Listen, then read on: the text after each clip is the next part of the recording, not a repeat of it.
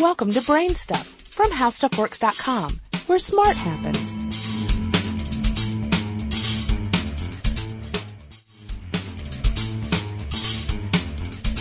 Hi, I'm Marshall Brain with a cold and with today's question.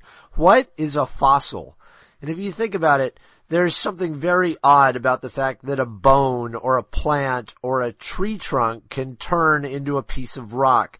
So what's actually going on there? The term fossil describes a wide range of natural artifacts. Generally speaking, a fossil is any evidence of plant or animal life that's preserved in the material of the Earth's crust.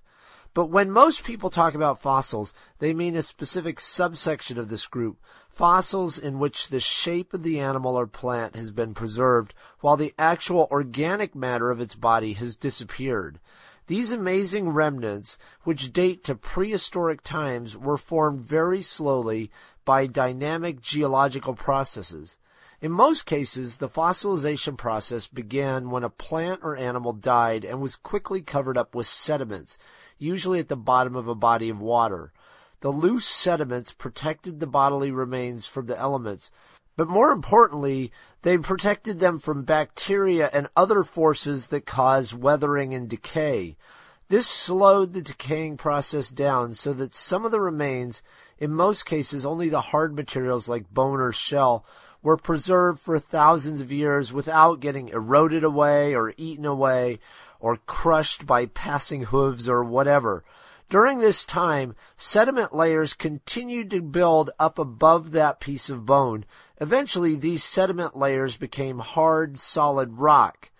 Sometime after this hard rock layer formed, water percolated down through the rock and washed the preserved remains away.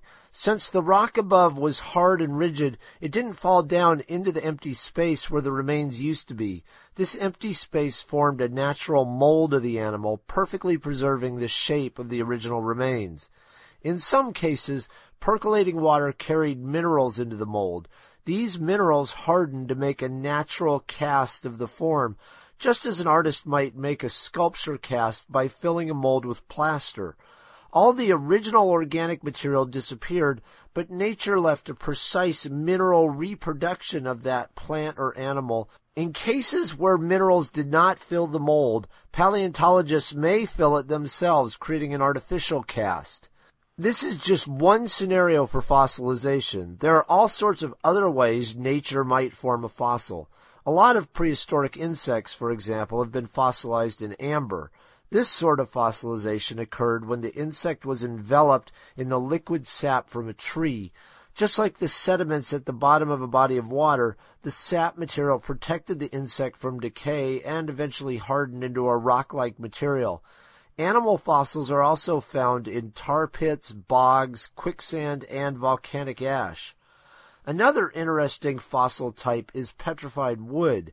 Petrified wood generally forms when trees fall into a river. They become saturated and then buried in mud, ash, silt, or other materials.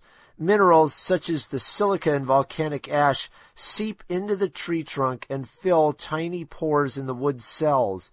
This changes the overall composition of the wood, turning it into stone while preserving the original structure of the wood. The variety of minerals in petrified wood creates strikingly vivid colors. In addition to fossilized plant and animal body remains, paleontologists study fossilized animal footprints and trails, and even fossilized animal dung, called coprolites.